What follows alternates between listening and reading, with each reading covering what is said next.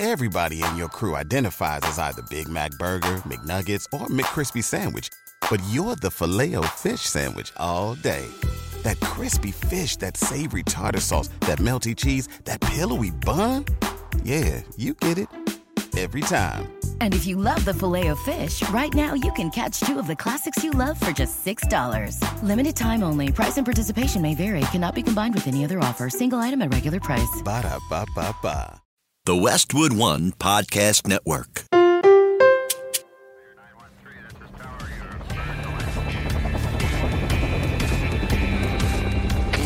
Team Never Quit. Team Never Quit. Team Never Quit Radio. All right, everybody, welcome back to the TNQ podcast. I'm your host, Marcus Luttrell. Every week, it's my job to fire you up, to ignite the legend inside of you, and to push you to your greatness. Join me every week as I take you into my briefing room with some of the most hard charging people on the planet. They're going to show you how to embrace the suck of life, teach you the values of working your ass off, and charge through whatever life throws at you. This is the Team Never Quit podcast. So buckle up, Buttercup.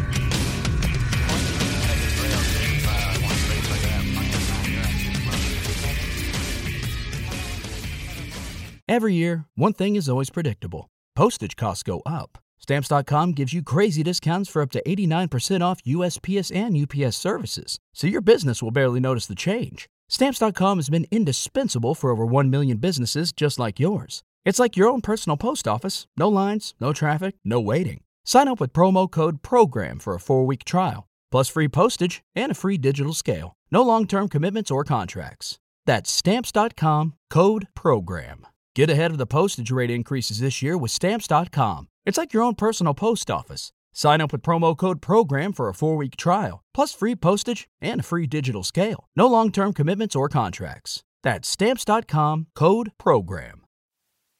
Hello there, Team Never Quit Nation. Welcome back to another episode of the podcast. My name's Andrew, and I'm joined today by Marcus and Morgan Luttrell. Welcome back, guys. What's up, What's Giddy, up, man? brother? Good to be back. We've got an amazing show in store for you guys. Joined today by one of y'all's teammates, Navy SEAL, CEO of Tribe Sk8z, DJ Shipley, as well as y'all's buddy Cole Fatty. Fatty, Fackler.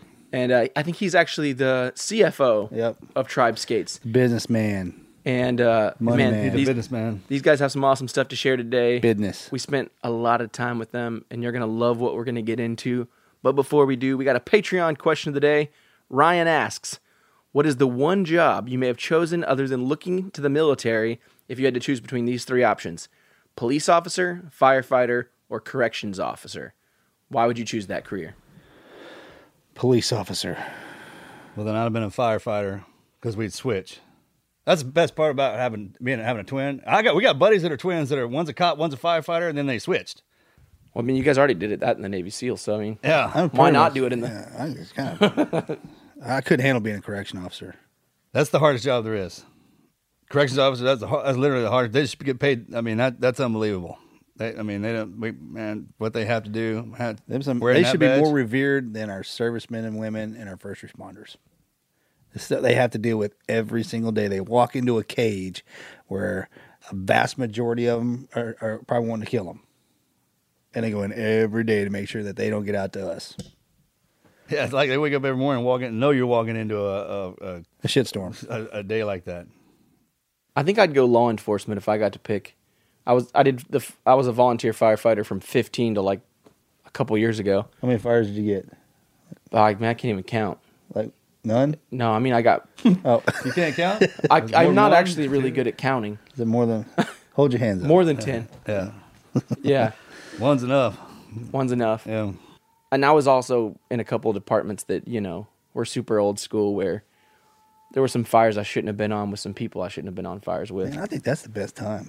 and it was. I don't where you but I've- learn. I've been burned. There's some That's how you make it. In, that's how you make it into that upper management position. Man. When no one knows what to do. Been All right, holding man, out for upper management. There was definitely a time or two that I uh, was the only person on the fire truck truck with the chief, like that kind of small town fire department. So that that would be for me. Uh, you know, I already did that. So law enforcement. I actually right out of high school got.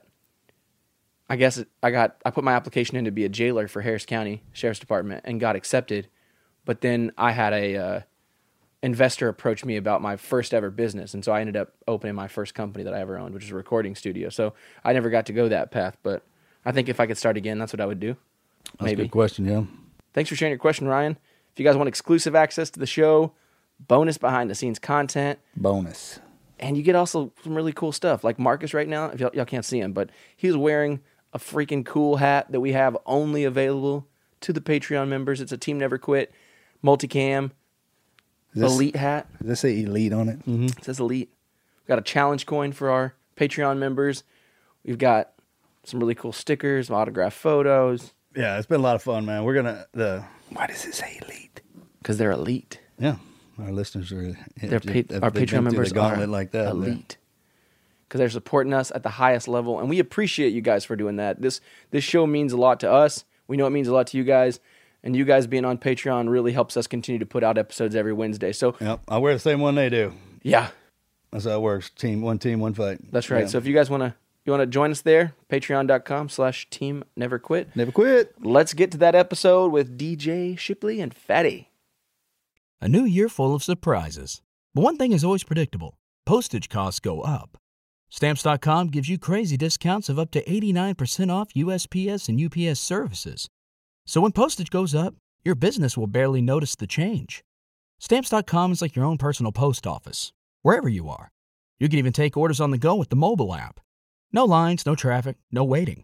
Schedule package pickups, automatically find the cheapest and fastest shipping options, and seamlessly connect with every major marketplace and shopping cart. There's even a supply store where you can stock up on mailing supplies, labels, even printers. Stamps.com has been indispensable for over 1 million businesses just like yours. All you need is a computer or phone and printer. Take a chunk out of your mailing and shipping costs this year with Stamps.com. Sign up with promo code PROGRAM for a special offer that includes a four week trial, plus free postage and free digital scale. No long term commitments or contracts. That's Stamps.com code PROGRAM.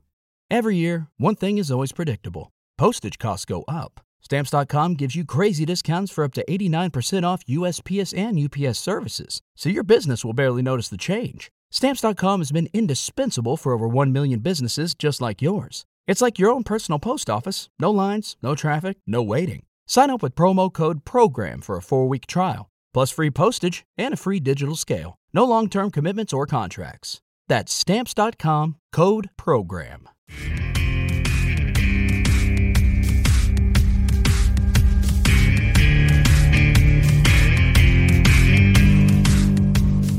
Where'd you start? Uh, where'd you grow up? uh, Chesapeake, Virginia. So moved uh, from San Diego to Chesapeake when I was four. Basically, elementary school all the way up to high school. Was the old man still in the service when you were growing up? Yep. How old when you got out? Um, When he got out? retired. He retired the month that I joined. Oh, really? Oh, damn. Okay. So he was on terminal right when I graduated high school. Like his last day was essentially it was, it was a one for one handoff. Okay. So he retired. Um, yeah, I joined. But it was weird, man. Like I uh, yeah, grew up skateboarding, doing all that shit, hunting with him. Kind of got in a little trouble, but nothing too bad. And uh, yeah, I came home one day and he was in a mood, and uh, he had a stack of paperwork with him, and basically gave me a couple choices. He's like, "You can finish your last year in military school, you can drop out, get a GED, and join the military, or you can sign this paperwork. I just left your principal's office and I signed you up for summer school. You can graduate in three months and join the Navy. I don't want to do any of that.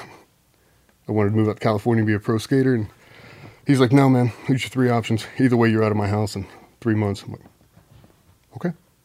Appreciate you. It's kind of shit, same shit that happened to us. Yeah, dude. Signed it and I graduated in August, September. And I joined the Navy three weeks later. You go straight to Buds? Mm-hmm. I didn't, dude, I didn't even go to A school. Like, uh, oh, really? oh, bro, I didn't, I didn't do, I didn't do anything. I didn't have a SEAL contract. I went undesignated seaman. Nothing. Oh wow, Oh, brother, that's I had, man. oh, brother, I had nothing. So like when I look back on it, you know, talk to the old man, all that stuff. I'm like, dude, all these guys are getting like automatic E4 and all this stuff, and he's like, yeah, there was a wait list for that. You're just going. Okay. Great, great guidance. Yeah. Like, What about you, Fatty? How'd you start out? I grew up in Norfolk, um, actually not too far away from DJ, but uh, grew up swimming, doing all kinds of sports, uh, going through all school. Came time for college, and I was like, nah, I'm not ready ready for that. I actually moved out to West Virginia and worked for my uncle, um, doing construction during the day and on loading docks at night. In, in fashion, I started getting in some trouble. Um, growing up in, in Norfolk and Virginia Beach, I was exposed to seals.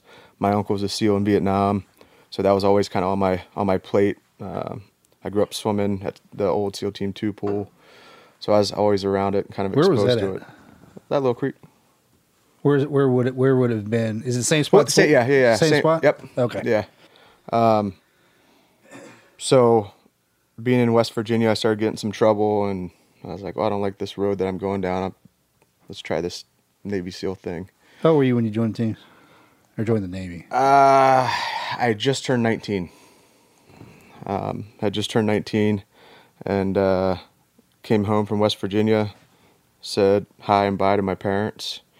Um, being the only child, my mom was kind of a little concerned, especially with the we watched the bombs drop on Iraq. uh, I was in boot camp, and uh, went from boot camp to buds. Here we are watching it all over again. Yep. I was the same thing. When I was on pre-deployment leave when those when that was going down in Iraq. You were 18, DJ. Were you 17 when you walked in? 17. 17. You Yeah, I turned guy? 18 in uh, turned 18 in Hell Week, I think. Were you the youngest guy in your class? Mm-hmm. You had to carry the bell around. Carry the Oh yeah. Hey, what about you, Fatty? Nope. I don't know who was the youngest. I, I wasn't the youngest. We but I was um, a real dickhead. So when I rolled in his class, we had a Magnificent Seven, and they fucked with us, man. It was everybody who was basically 19 and under, and dude, they put the boots to us, man. Yeah. We were always doing dumb shit, but I mean, it was it was good, man. Like, you know, you show up to buds, you do those four mile runs, like you blow out your ankle like a bad roll. You wake up next morning, you're 100. percent Like But you got say, those man, dudes young who joggers went through Hell Week. Uh, if they were Monday, they were like, "Hey, what's going on? Let's go do something." I'm like, "Oh, what?" Dude, my mom flew out and picked me up from Hell Week that Friday you secured. She picked it up, drove me back to the barracks. You're on that 24 hour lockdown. you can't leave. She woke me up at 7, 8 a.m., took me out to Marie Callender's, all the boys, on Saturday morning, Awesome, I remember that. drove me straight to the O course. I got pictures of it in a pair of flip flops and a tank top and made me do the O course so she could get pictures the day after Hell Week. Thanks, mom. I was like, I was like, yeah, uh, I guess. And she's like, do it, do the slide for life. I'm, like, I'm in flip flops. She's like, yes, I can do it. I'm like, all right, here we go. Talking about being young and buds too. I mean, I, I remember us getting surf tortured or doing whatever in the water. But I'd see the surf was like I knew the surf was good because I grew up surfing. Couldn't wait to be done that day, and I'd be grabbing my surfboard to run back out there and get in the water. and- Seriously? Yeah. All the old guys were like, "What the fuck is wrong with Dude. you?" Oh man, Like, Dude, you want to get back? I was like, like, "Yeah, the surf is going off." Did you Like, talk about a humbling experience, man? Like me and him were talking about not too long ago for guys who didn't go through buds. I remember laying there, you know, it's it's a Thursday afternoon, beautiful Coronado. You're laying out there getting surf tortured. Grown men are quitting, and you look 50 yards to your left down by the Hotel Del, and there's a four year old with a pink fucking flamingo, like Yeah, like little thing splashing around the water, having the best time of her life, and you got grown men quitting, just left and right, like, Kind of puts Huh. it into perspective. yeah, How are you going to go home and say, "Well, why'd you quit?" Well, they were squirting me with a water hose. yeah, like Yeah, I, I call I'd call Mojo when we- when I would be get it good and stepped in, you know, and uh, he sent me a, a newspaper uh, article. I taped it on my locker, and I would stare at that thing every time, and it was a same thing as a little boy in his swim trunks. Had his name and where he was from. He's like frolicking Pacific outside the Del. Frolicking, is that right? Frolicking, frolicking. Frogging. Let's go with that. Uh, in the water all day long, and then I, I was like, oh, okay, that's that's about sums it up right there, right? I mean, you just it- it's little things. Mm-hmm. I mean, it's a little bitty nuance because that's usually what happens is you get pushed to the. The reason we say never quit so much because we're always thinking about it. Because I mean, the job's hard, man. yeah, It's brutal. It- I mean, it is, especially if you if you're hanging in there, and if uh, there's a reason why you uh, there's only a handful of us that do that. So DJ, you had it. You absolutely had it in your face the entire time you were growing up. Did you Did you always know, or did you just kind of look up one day and like, "I'm going"? I remember uh, I went to one of those SEAL demonstration um, things in July when I was 14, and like watching that sniper come out of the sand. Holy shit! So cool, That right? That, was poor new guy amazing. wasn't What even a fucking wrong? sniper. That dude was laying there the whole time. That's awesome. You're like, you know, I was in charge of that demonstration uh, post AOIC tour. And Some poor I new was guy just so in there baking. amazed. Baking. Like I'd have to dig up some photos from it. That is the only time I ever made it to that. Oh, really? every time it was going on, I was deployed and or gone. That's the same area yeah, I miss now. But then I realized I was like, oh, I was like, that dude had to be in the before the first for, person showed up, like ten hours before he could move. put a couple MREs and bottles of water in there with him. Were you running it when I had to jump into it? When the leapfrogs couldn't make it, and they asked a bunch of guys to jump in. Man, you'd have to give me a year. Oh, dude, I, I don't know, 2014, 13, I don't know. No, uh-uh. Oh I remember the big ones. Like 14 is when we started training. I remember, like, I, yeah, I was just, Yeah, how'd you guys get in shape to go in, or did you? Youth. yeah, That's so, what it was. it's a tool, right? Youth is a tool. DJ hadn't hit puberty yet. yeah, dude. He dude. didn't Like, hit puberty till like you're 28, 29. yeah, like, least. so when I joined the Navy, I was same height I am now, six one, maybe 150 pounds. Like 135 Just- wet. just nothing but skateboarding. Um, talked to the old man like we finally figured out. He's like, "Hey, like this is what we're gonna do." Like, okay, what do we need to do? And I mean, he went to the team and printed out essentially like a basic PT plan. It's like, here's the screen test, and we're gonna do this every single day until you can pass it. You know, in any condition, headwind, tailwind, doesn't matter. Super sick, whatever, and that's all we trained for was just a screen test. He's like, that's the only thing that matters. It's like if you go to boot camp, you don't pass this test, you can't go to butts. So like, I don't care if you can bench press 500 pounds. I don't care if you can run a three minute mile. If you can't do it in any condition, in these shitty boots they give you at boot camp and everything else, you can't go to buds. And because I don't have a contract, there's no prep. Like you get one shot. So I'm that idiot with that stupid shaved head sitting in that auditorium with 500 people. Who wants to try out for special programs? Like, I do. Like, That's good in insight. And passed it. Man, we didn't have that. What about you, Fatty? I went in with a contract. Um, Mr. Reliable. I had a, a few. They Um, probably got a signing bonus for making it through too. yeah, people watching well, watching those- after me. Pat had- even after Hell Week, they were like, "Hey, here you go." We're gonna give you another grand because But, you're good looking." but in typical fashion, as you'll you'll learn, I just was like, all right, I gotta do those, okay. And uh, when I show up to Buds, I was like, all right, so like we do Hell Week and then we're good, right? That I mean, Dude, call it young, naive, I don't know, but it's like, all right, GI Jane, right? I mean, like, dude, like I have people hit me up all the time. They're like, you know, how'd you prepare? Like, how long did you know you want to be? Like, my entire life, you never saw anything the teams did. Like, all you saw was buds. Yeah. So I essentially joined thinking I was going to do buds for the rest of my life. Like, I didn't, I didn't get to see it. Like, it was the '80s and '90s. Like, we weren't banging out targets in Iraq and Afghanistan. Like, you didn't know. Like, I mean, you guys know the deal. When you guys joined, like, you could walk into any place in the country and say Navy SEAL, and they're like, I don't have any idea what that is. I don't know what that is. Yeah. Like, So I there's no video games, there's no movies other than Charlie Sheen's badass movie, greatest movie ever made. Ever, Ever made, made. Ever made. But I no mean, Google either. I mean, other than that, like, you never saw it. So I didn't know. Like, so when we graduated and we went through the, you know, you hit third phase in SQT, like, now it starts to make sense. Like, we already through the whole process. Like, I imagined I was going to check into a team and we'd be out there running around with boats on our heads too, and then we'd train and do all this other stuff. Like, I didn't know. Like, there's no real books you could read to really let you in on unless some Vietnam stuff. And yeah, kind of young and dumb. And Did you guys graduate together? Mm-hmm. Same class. Did y'all go to the same team? Yeah, so he actually had orders out to the West Coast, and I remember we were sitting in Alaska. sitting in Alaska, and they came in. and They're like, "Hey, here's all the teams you're going to." He was going to one, I was going to ten, and we didn't want to split up. And they're like, "We need eight volunteers to go to Team Ten right now. They're getting ready to deploy, and they're down bodies." And this dude jumps up and he's like, "Who wants to switch me orders?" And dudes were flinging East Coast orders at him. He's like, "I want to go to Team Ten." He volunteers. We had one guy. He uh, he pulled orders to SDV one, and he, and he was a wealthy dude. Uh, Jeff, Jeff? Servin. Jeff Servin. Oh yeah. and uh, dude, he He's my- started throwing I, out I money. picked up a platoon with him. He started throwing out money. He's like, "I'll give anybody in the room ten thousand dollars. To switch me orders." I think he got up to what twenty five grand, and nobody do it. And he's like, "Well, guess I'm going to SDV one. He had crazy money. He bought a house in downtown White, not to get off anyway. bro." Crazy money. Like, have you seen him lately, no. bro? He's huge, like yoked up, like Seriously? opened up a gym. Oh yeah, like he's not skinny Jeff anymore. He's jacked. I mean, skinny, like 120 pounds skinny. He's like two forty, yoked, like Whoa. professional, like lifting. really? Oh yeah. He's still in? No, he got out and he opened up like a like a CrossFit style ish gym, but he does uh training for famous people and athletes and Tim Tebow was like was remember when Tebow was playing in the NFL? I guess he off season he like whether he put on a few weight or but just got super powerful as squats and benches went up. But that was a gym that Jeff was running. Really? Mm-hmm. I didn't know in that. Scottsdale. Yeah, I mean that's the cool part about just going through the life too, man. Not a, you learn how to work out and teach people how to work out, but then the motivation that goes with it. Mhm. I mean, it's all about that. Who, what, what that guy's delivering. What team ten deployment? Anyway, you guys deployed same platoon, same troop. Yep, same platoon. We've literally been shadows for like the last 18 years. Yes, we did three to Iraq back to back. Um, it was awesome, man. It was a good run. Like we, uh, in our first platoon, we had a 50-50 split of old guys and new guys. All the new guys except for three later went on to the SMU, but all the old guys like Josh Harris and all those dudes, like they all went over. Uh, they all went over to. Dev Group later. Like, I mean, it was it was an awesome crew, man.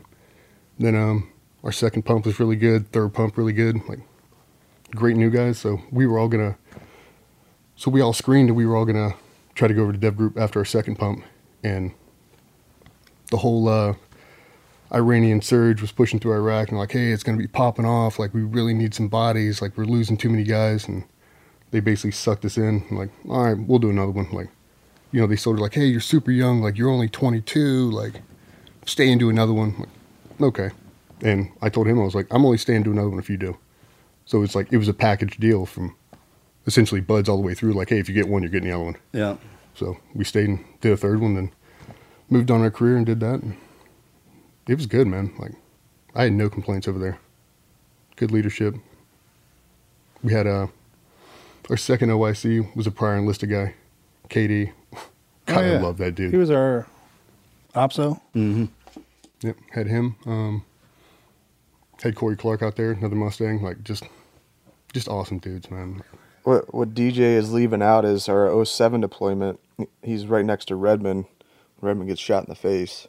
Oh yeah. Yeah. Oh, yeah. Yeah, I jumped on a helo working on those guys. Was he good looking back then? No. He's ugly No. as shit now. Yep. I think sometimes you get shot in the face. No, yeah. I love you, Jason. Yep. It was good, dude. I mean, we had like we had Steph Bassett, troop chief. Whoa, uh, Bro. Like you talking about an upbringing, like hmm. that dude right there. I mean, he represented everything that was Oh yeah. right in the teams. And then in our third pump, we fired two platoon chiefs back to back. I'm not going to drop their names, but I'm glad you guys are gone. And we got Barrett Johnson, Oh really? bro. Like that guy's second coming to Christ. Uh-huh. I worked with him at ten when he came back over. bro, he walked in. Like, so we'd fire the first one. So, first guy came in, and I had just gotten my arm sleeved out. so, I know KD told him, he's like, hey, this is DJ. He runs the E5 Mafia. Like, make friends with this guy. I know he told him that. Dude walks up to me, introduces himself. He's like, hey, I'm Dave. He's like, hey, I'm DJ. Points it right at my arm and goes, do you have a chit for that tattoo? And I laughed, and I was like, this is going to be a long two years, brother. I walked away, and within a couple months, he's gone. I walk into the. Uh, the what team was that at? Team 10. I know exactly who you're talking about. Oh, yeah. Um, I remember when that uh, uh, um, order came down. hmm But uh, I walk into the high bay and Barrett Johnson standing down there. He just came over from uh, from JSOC Maine. Like he was a former, uh, Blue guy, right? yeah, he was a former blue guy over Dev Group. And uh, dude, he walked up to me and he's like, "Hey, you must be DJ." I was like, "Yep." He goes, "Hey, I'm Barrett Johnson." Blah blah blah. Cool, man. He's like, "I like tattoos, motorcycles, drinking, fighting, and uh, shooting guns. And if you don't like those, we are not going to get along."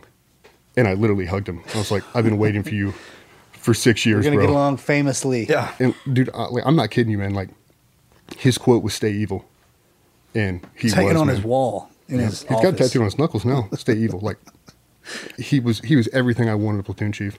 Like if I could have just molded him and kept him with me, best dude I've ever worked for. Like regardless of anybody else, that dude's mindset, work ethic. Like he'd have these one troop scrums. He'd bring everybody in. Like he was the guy that brought like the troop colors over. So like we came up with the one troop Teutonic Knights and all this stuff. We'd bring up flags in a bar. We'd post them up. He's like one troop scrum.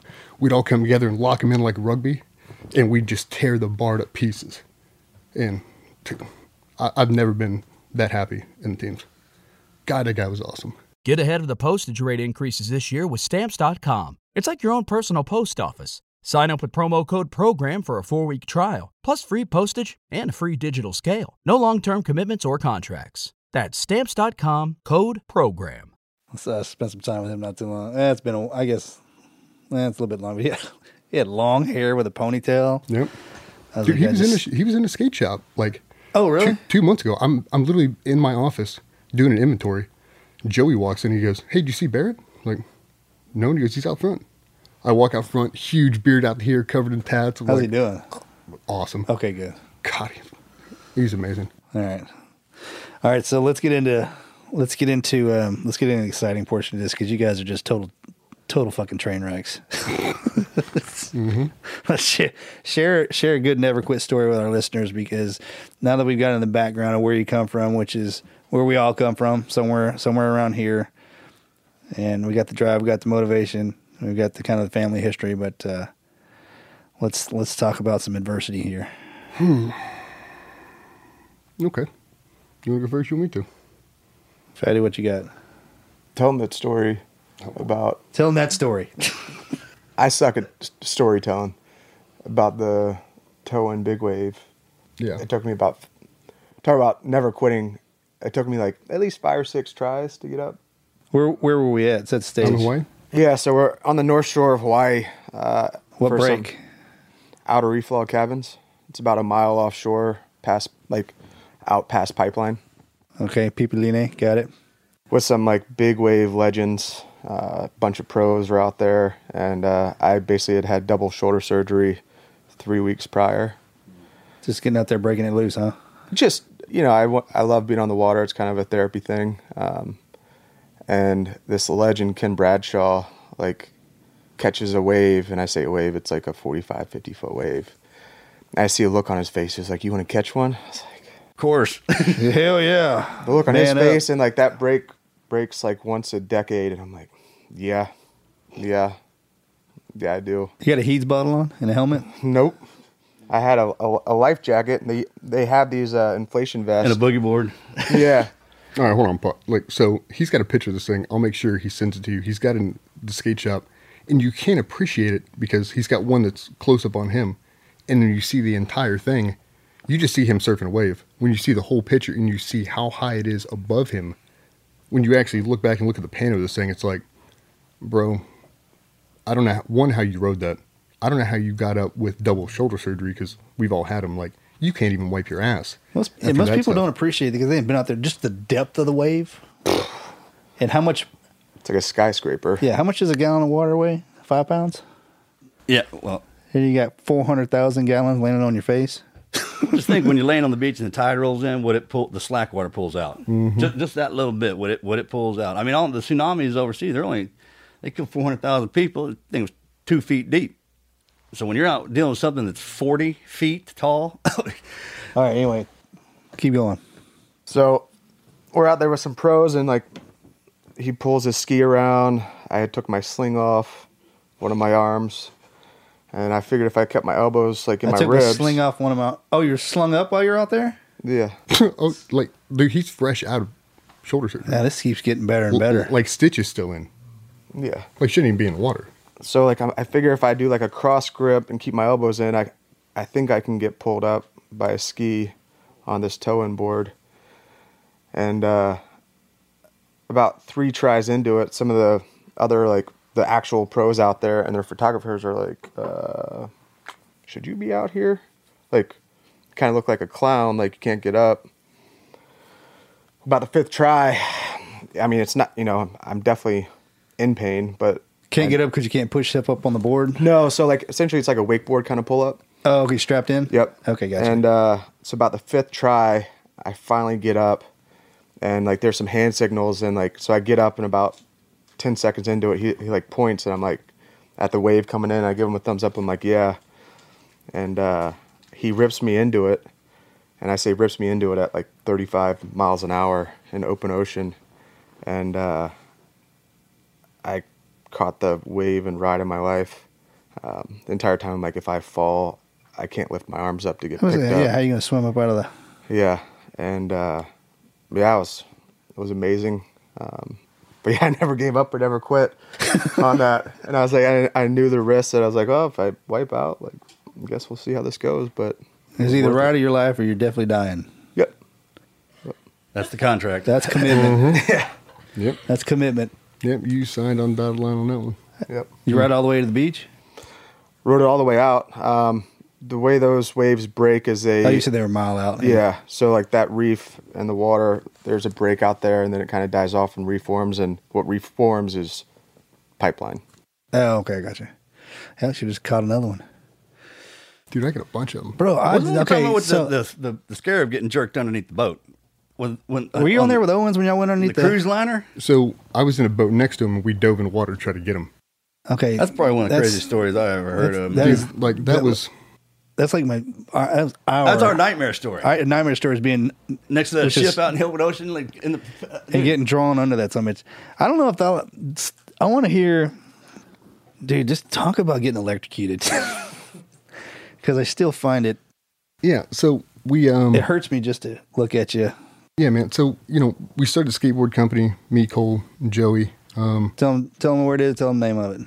Yeah, Tribe Sk8z. Um, it essentially just started out uh, as like an art therapy thing, stemming off NICoE. Like, got hurt again doing all this other stuff, and uh, I hooked up with the guys from Beyond Clothing, and um, they were old skaters from back in the day, and we're literally drinking coffee one day, and he's like, "If you could do anything in the world, this is before I retired, like, just randomly, I'm still active, still doing my thing, and I was like, if I could do anything, I'd open a skateboard company." and he didn't know I grew up skating. He's like, really? I was like, yeah, man. Like that's that'd be the end for me. Like I'd make skateboards and I'd grow a ponytail and I'd just I'd just hang out, man. Like that's that's all I want to do. And he's like, okay, if you're serious about this, he's like, I want to open a skateboard company. We need to talk. And I'm not kidding you, man. Within seven days, they were about to do SOFIC down in Tampa. Shoots me a text and he's like, can you make a skateboard? And I was like, uh, I mean, I guess. Like, I'd never even made one. And he's like, I need one. Like, we want to do an auction item. We want to raise money for All in All the Time, Christina Valentine's Foundation. I'm like, okay. And I was like, what are you thinking? He's like, he sent me a picture. Of the movie Sicario had just dropped, and they had a picture of the skeleton with this uh, Mexican flag on belt buckle, six shooters, all this stuff. He's like, I want something kind of like this with your twist on it. And I just happened to be sitting in Joey's tattoo chair when it came through. And I rolled it over and I showed Joey the text and I was like, What do you think about this? And he goes, I just started drawing on this iPad on this app called Procreate, and I can draw whatever I want on this, turn it into a vector file, and we can do this. I'm like, okay. And he knew a guy that was printing out three or uh, 3M uh, vinyl wrap for like cars and stuff like that. He's like, we can throw this thing on a board, we can do all this. He drew that thing in like, I don't know, six, seven hours. I sent it over to him. He loved it.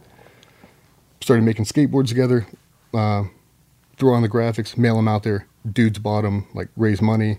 And then I had uh, a guy named Don from Team Room Designs. He's an SF guy who he just retired a couple months ago. Um, does like custom flags and everything else. Like an awesome dude. He reaches out. He's like, I want to order some for my company. I want to make one for my daughter. Want to do all this other stuff. I'm still active. I'm like, uh, hmm, okay. I went back over to Joey, like, hey, what do you think about this? He's like, yep. We started pumping them out. Brought Fatty on board, basically do the business because, you know, me and Joey, like, I just give everything away. It's not a really good business model. That- Um, yeah, Couldn't come up with a name. has its ups and downs. Yeah. Joey came up with the name uh, Tribe Sk8z. He's like, hey, it's the three of us. Like, we've been together for almost 20 years. We're making our own tribe. I'm like, here we go. Started that whole thing. And then I hooked up with Jim Hinsky, retired SEAL. Um, he's on Instagram, SEAL Artisan. That dude is a fucking wizard, man. Everything from welding to CNC, like that dude makes, I mean, he made the presidential seal for Trump. Like, he does all the Medal of Honor stuff for Ed Byers and all those guys. Like, I mean, that dude's, he's amazing. But he started fractal burning.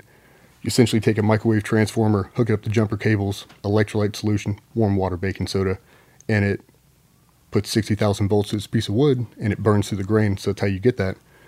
He showed me how to do it. Sixty thousand volts. Yeah, something Everybody like that. Everybody remember that number. Yeah. So he teaches me how to do it. Um, I order a machine, or I basically order the transformer. I go over there. He gives me his little, um, his little electrical engineer apprentice.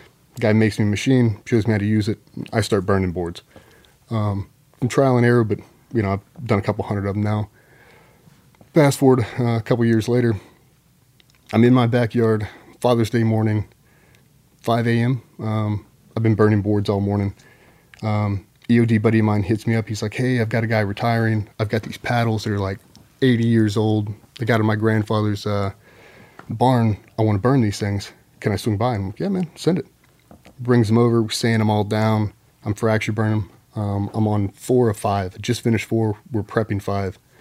So he's sanding this thing down. In um, in the whole confusion, you know, Patsy's banging on the window. She's like, "Hey, it's Father's Day. We got to go get breakfast. The kids are up. The kids are banging on the window outside." I'm like, "One more burn. It'll take me ten minutes. I'll be done." I'm in a pair of shorts, no shirt, no shoes, uh, mouthful of Copenhagen, and a pair of sunglasses on. Okay. I tell him, I was like, hey man, last one. He's like, yeah, my lady's blowing me up too. Here we go. I reach down to grab the leads, and at some point, this thing has been plugged in and turned on. So when I readjust the leads in my hand, it connects the circuit, and I ride the lightning for three to four seconds. That's 60,000 volts, Mhm. hammer time.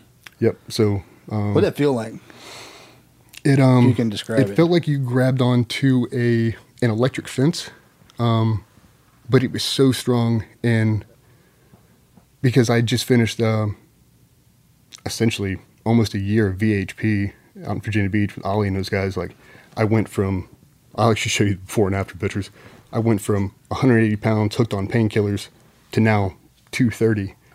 So when I grab these things, every muscle in my entire body, my jaw to my ear, everything locked up at once. And it contracted so hard it shattered my right collarbone, shattered my left scapula, blew out of my thighs, blew out of the top of my head, blew out the tendon in my middle finger, blew through my middle finger, my left hand, my palm, through my right. In that process, I could hear him.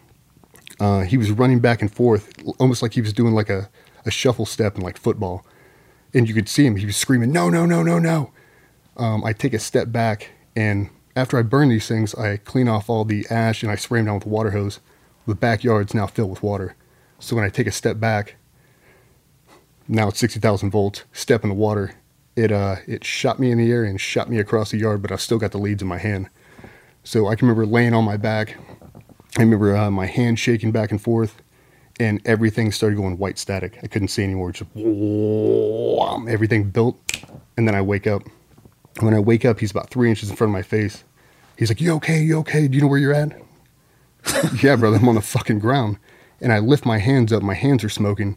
I exhale and smoke comes out of my mouth. I'm like, "Holy fuck, man!" He's like, "Are you okay?" I'm like, my collarbone's definitely broken, and my left shoulder's out of socket for sure. I try to sit up, and I can just hear it. it sounds like gravel in my chest. I'm like, I roll over and I spit out this huge mouthful of blood and all this other shit. I thought it was ash. The Copenhagen I had in my mouth had basically blown up, so I spit all that shit out. he stands me up, and I'm like, okay, um, I gotta go to the hospital. He's like, yep. I was like, um, Patsy's run out. Like, she's panicked at the disco. How'd The they get it to stay unplug it finally? so he unplugged it thank god um, and i'll get to that in a second he uh, so he unplugs me he checks me out stands me up i tell patsy to give me the keys i'm going to drive myself to the hospital i live less than a mile away from uh, a level 4 trauma center as i turn the corner to start walking to my truck it's probably 60 feet you remember uh, that movie kill bill mm. remember when they do the five finger death punch Yeah. and now Oh, five steps you're down Yep. hard? Yeah. so that's what it was. When I took a step, everything started narrowing in, and I could feel my heart start starting and stopping. Like it wasn't racing; it was dun dun, nothing dun dun, and I could feel my body getting real heavy. I could feel my eyes starting to close. I was like, I've lived through all this shit, and I'm gonna die right here on the side of my house, Virginia Beach. I was like, what a fucking waste. I make it to my truck. I'm trying to get in the driver's side. He's not letting me. And I was like, all right, man, just do me a favor. Put me in the truck and drive me to the ER. He gets in there, he drives me. Every pothole in Virginia Beach between my house and the hospital we hit. And I can just feel this whole thing just grinding back and forth. We pull up to the emergency. I was like, hey, run inside and tell them I just got essentially struck by lightning. Um, I'm fucked up. We, uh, we roll in there. They part that entire hospital like the Red Sea. So they throw me on an operating table, rip off all my clothes. And the thing about Virginia Beach and that hospital in particular, Princess Anne, is every nurse that works in that place is gorgeous. Yeah, tens. Tens. So all I see are surgical masks and mascara. Um, they've got their fingers inside me. They're all around Yeah, my this is junk. heaven, all right. So everything's That's what I good. thought. Thank you. And at one point, this uh, this nurse, I don't know her name, she gets right in my face and she's like, "I am so surprised you still have a penis." And I remember looking at her, I was like, what are you talking Is it about? bigger? Is it bigger? yeah. And she goes, when you get electrocuted, like anything that's not hardwired, like your fingers usually blow off, your ears, your nose, like Yeah, well, that everything. sucker's hardwired in, man. I'm just gonna tell you that. yeah. So when she says that, I'm like, okay. Um, they moved me over to another room. They hooked me up to an EKG. My resting heart rate was at 51 after taking all that. And she's like, you're That's in good. shock. Like we're we're really concerned.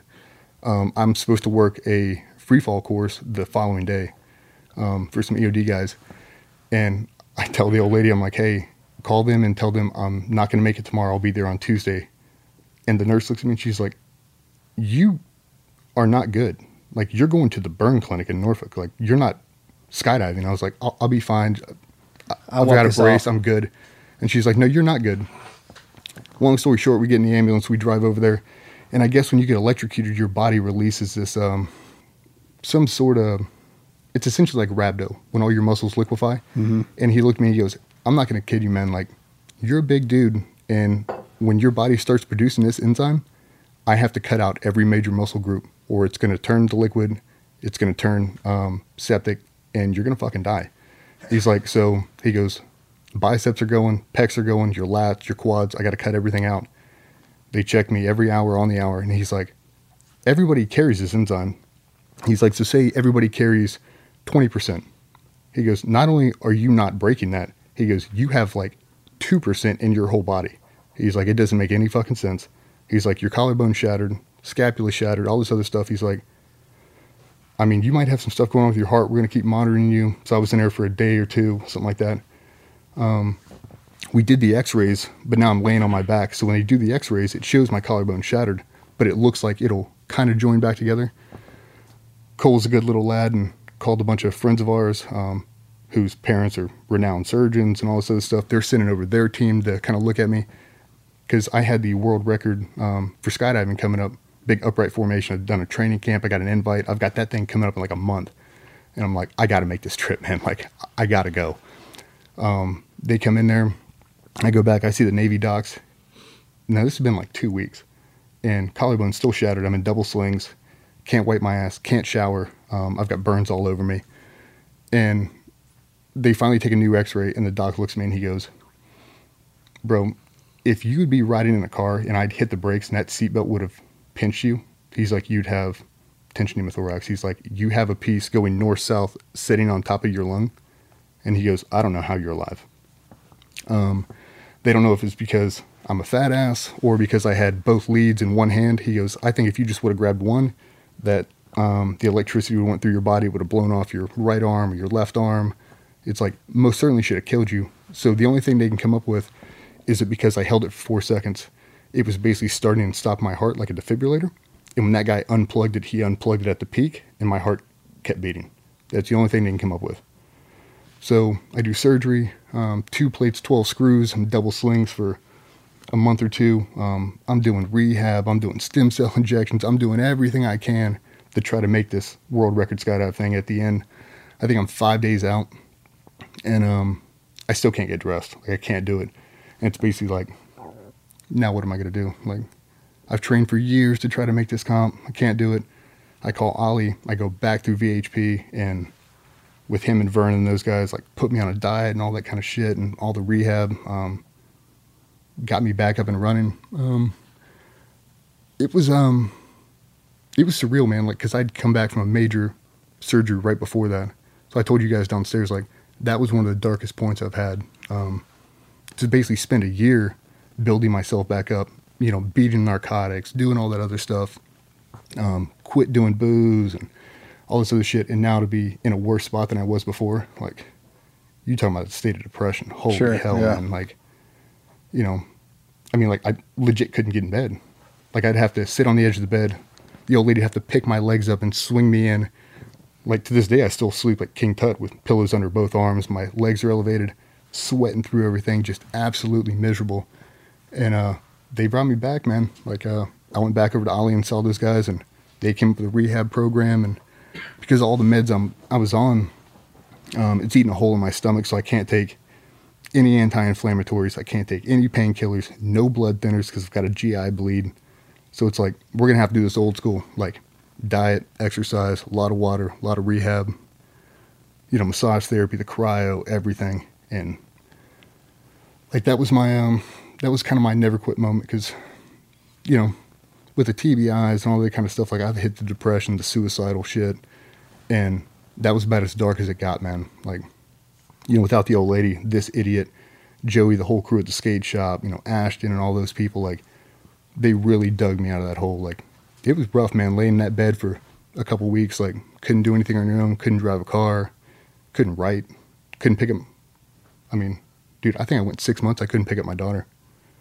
Like the fat panda, couldn't literally couldn't pick her up, couldn't change her diaper, couldn't un, couldn't zip my pants up. Like my hands were bound up in these huge, they look like hamburger helper wraps. Like I couldn't do anything. Just to be able to sit there, to know how far I came, and to basically get reset that plus another half. Dude, like what are we doing here? And basically with those hamburger helper things all over my hands, um, it was probably three weeks after surgery. Um, I still had to burn that paddle, the one we never got to. and she woke up one morning at 6 a.m. and I was out in the back with my hands completely wrapped up and I was burning that paddle. Is it hanging on your wall at least? Nope, I gave it to him. Um, I I still have the last board, the last uh, um, one I burned before I got hit. I still have that one at the shop. But uh, she came out and she was pissed. She's like, "What the fuck are you doing?" Tell her again, I'm getting back on the horse. And I was like, "Hey man, like I can't. You know, it's like having a cutaway in skydiving. Like you got to get back on the next lift. Mhm. Like I can't. I can't sit around. Like I can't let this thing scare me. Like it was a freak accident. I got to get back on it. Like I've got people waiting for these boards. Like it's my art therapy." And she's like, "It's gonna kill you." Like You gotta die if someday. it, if it doesn't have a threat of killing you, it's probably not worth doing. Like, it's got to scare you a little bit. And what what what- what was killing you? Not just sitting around doing nothing, right? Sitting around not doing anything, and the fact that, you know, I'd see these orders come through. Um, hey, I want this. I've got this retirement gift. Hey, this gold star board. All this other stuff's coming up. Like, you know, Cole does the business side. Like Joey does the art, but nobody else is doing like actually laying the graphics, pouring the resin, doing all the sanding and stuff. I'm like, I got to get back to work, man. Like, how are we gonna make it happen? So he's helped me sand down boards. Like I'm trying to lay this stuff out without using my fingers. Like stuff's really weird. But I told her I was like, you know, the art therapy shit for me is powerful, man. Like better than any Percocet or any Tramadol I can be on. Like it, it no shit saved me. I was like, it's what I need. I have to do this right now. You look. You look like how far? How far away are you from that? From the hit That happened. Um, that happened Father's Day morning last year, or two years ago? last year. Yeah, 2019. Did you? June, right? Hmm? It's June. Yep. Well, you look like a specimen of a man. It's just hard work and dedication. Yeah, man. I swear to God, man, that crew at VHP, like those, those guys have saved me more times than I can count. They've saved a lot of lives. Bro, when I went through that place, I'll, I'll show you the video in a minute, dude. I, I didn't realize how bad I was. He's got a picture of me doing a deadlift, and it doesn't look like me. Like 180 pounds, like, like he, he calls me the Girl Scout, like hair super long, beard super long, but I was just strung out, man. And that was after I'd done the med washout. I was, I was in a bad spot, dude.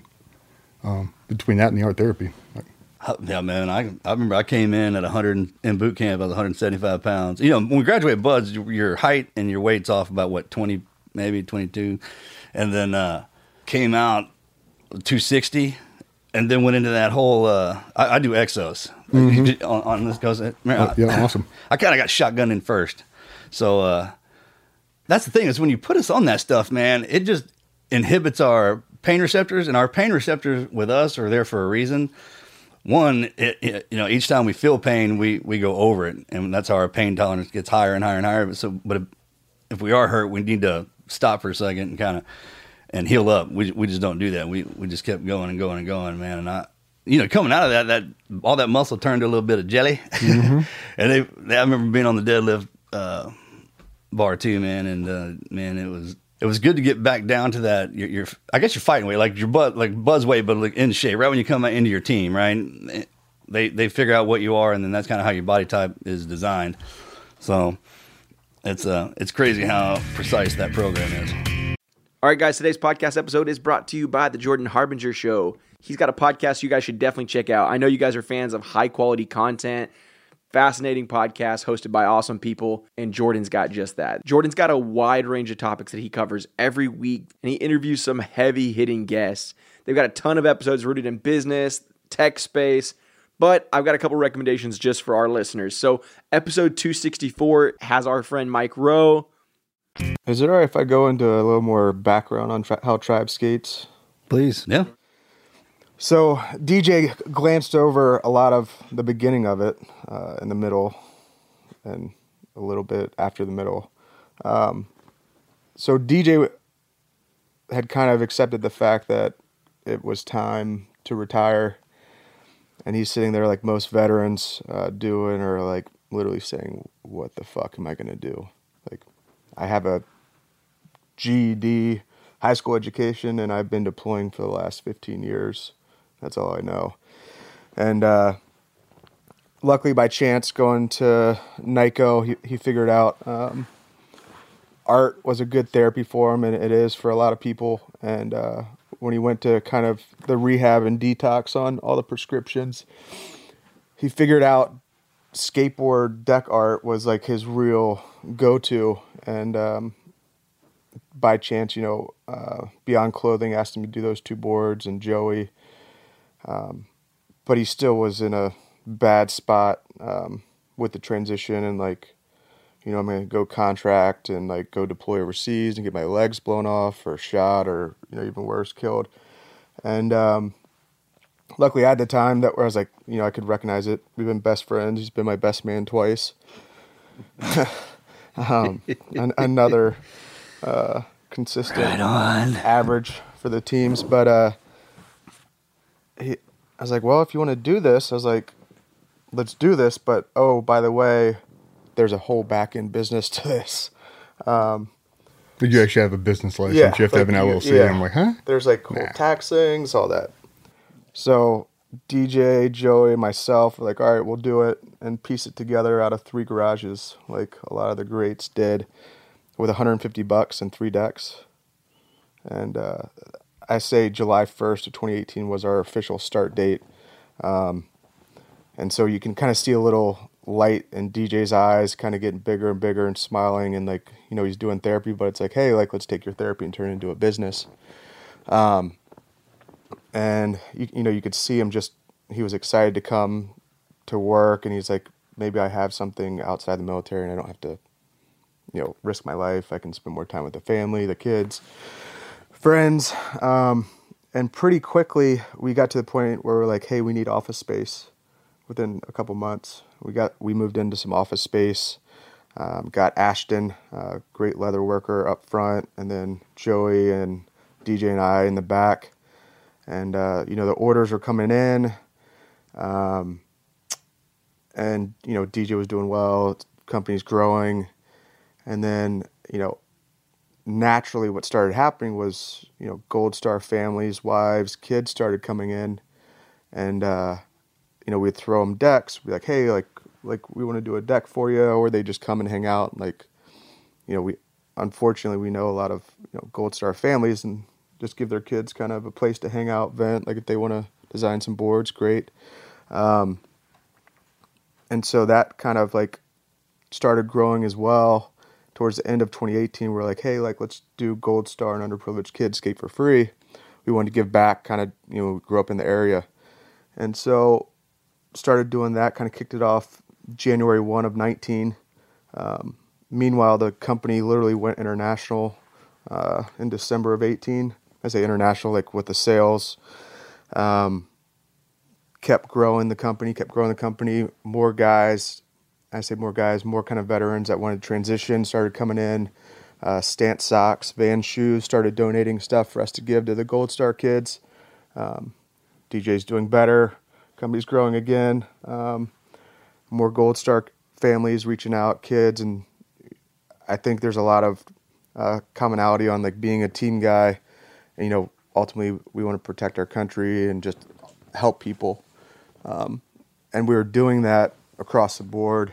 Um, and uh, you know, we've had a lot of Gold Star families across the board. Um, Marines, Army, Navy, old school, like Vietnam vets, World War II vets that we've done boards for. Um, and it was really cool to see that not only like my best friend doing a lot better, company growing and showing them that hey, there's a career outside of the military, just because there's so many kind of hopeless um, veterans uh, that are dealing with that kind of monster, and then helping the Gold Star kids uh, as well, kind of tell them stories about their dads or coming and hanging out, um, and you know watching just the company grow, the smiles, the tears, even DJ and I wrestling around and fighting because business is not as easy as people may may think it is. Um, and DJ and I having some physical fights and arguments, and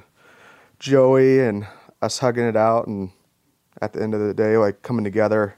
At, I mean, like a team never quit. Like that's that's what we were doing. It was like we'd run into hurdles and like we'd fight, and then we'd keep going, or come to an agreement. And uh, 2019 was our first calendar year, and obviously on the back end, but it was great to see uh, the growth as well as giving back, and it was it's an honor and privilege to say like we gave back 15% of our gross sales for 2019 back to Gold Star kids, or families or support.